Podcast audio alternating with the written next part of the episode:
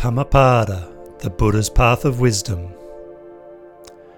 The Wise. Should one find a man who points out faults and who reproves, let him follow such a wise and sagacious person as one would a guide to hidden treasure. It is always better, and never worse, to cultivate such an association. Let him admonish, instruct, and shield one from wrong. He, indeed, is dear to the good and detestable to the evil.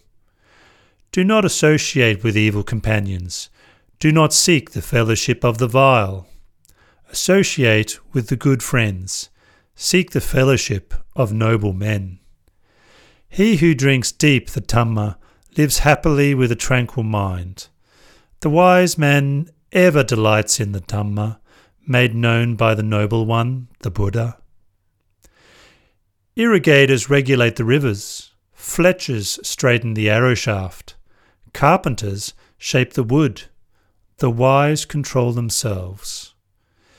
Just as a solid rock is not shaken by the storm, even so the wise are not affected by praise or blame.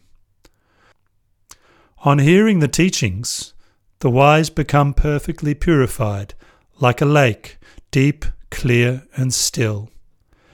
The good renounce attachment for everything. The virtuous do not prattle with a yearning for pleasures. The wise show no elation or depression when touched by happiness or sorrow.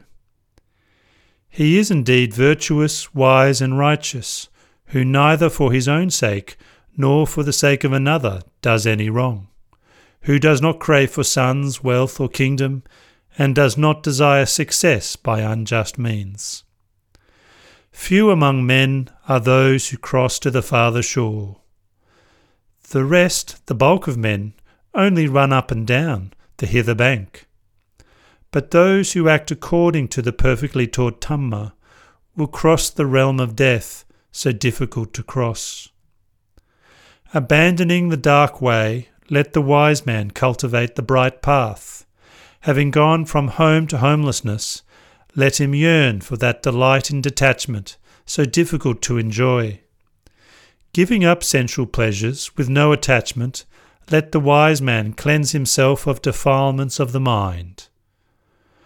Those whose minds have reached full excellence in the factors of enlightenment, who, having renounced acquisitiveness, rejoice in not clinging to things, rid of cankers, glowing with wisdom, they have attained nibbana, in this very life.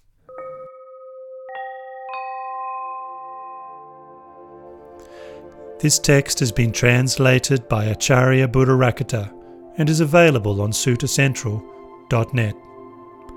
The Buddha's Wisdom podcast is a production of the Everyday Dhamma Network. You can find out more about the Buddha's Wisdom podcast by clicking on the links in the description below. May you all find happiness and peace.